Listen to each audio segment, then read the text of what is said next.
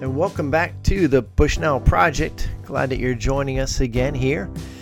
So, here we are on day, I don't even know, 90 of this uh, coronavirus, but here we are, June 7th, the day after D Day, celebration of D Day, and looking at lots of things. I just want to try and encourage us as we move forward again, going back to God's Word and being men of God and trying to rise up or raise up godly men who will raise up godly men that will go about the work of building his kingdom, meaning the, the kingdom of God.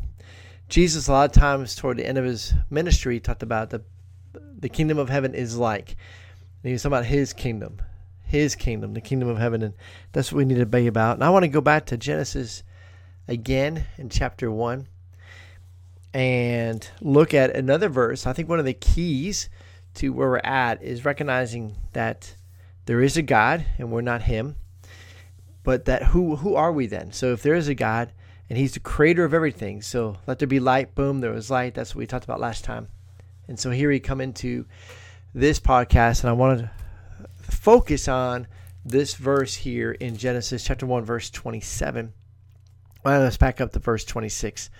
Then God said, Let us make man in our image, after our likeness, and let them have dominion over the fish of the sea, and over the birds of the heavens, and over the livestock of all the earth, and over every creeping thing that creeps on the earth. So God created man in his own image. In the image of God, he created male and female. He created them. And God blessed them. And God said to them, Be fruitful and multiply and fill the earth and subdue it and have dominion over the fish of the sea and over the birds of the heavens and over the every living thing that moves on the earth. And God said, Behold, I've given it. Well, then he goes on. I don't want to get into all that, but the key part that I want us to focus on is that is God created us in his image. And this is why we need to value human life the way we should. One, God created us and every life is valuable. And the more that we value life, then in the better place we will be.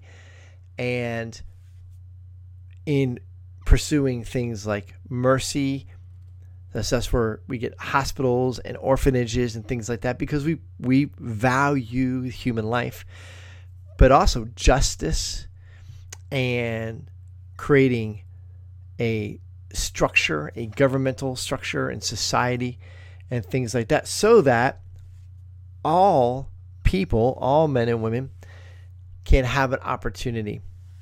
And so when we devalue life, which is what we've done in our culture, and when we demote God, which is what we've done in our culture, then the end result is chaos and tyranny and confusion and fear.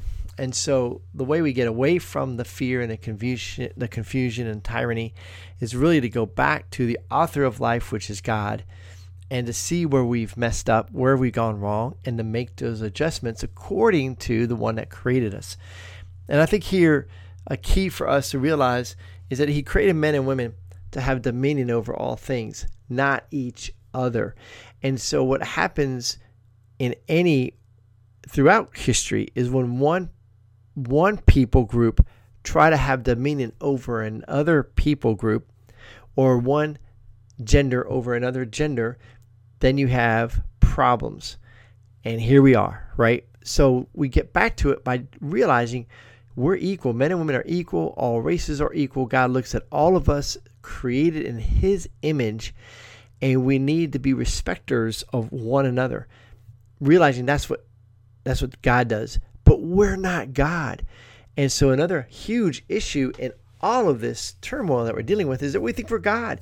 And God sent this little tiny virus to remind us that we're not. And there's all this injustice that shows us we're off track.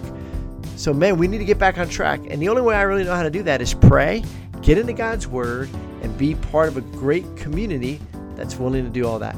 God bless you guys. Hope you have a great day. Talk to you soon.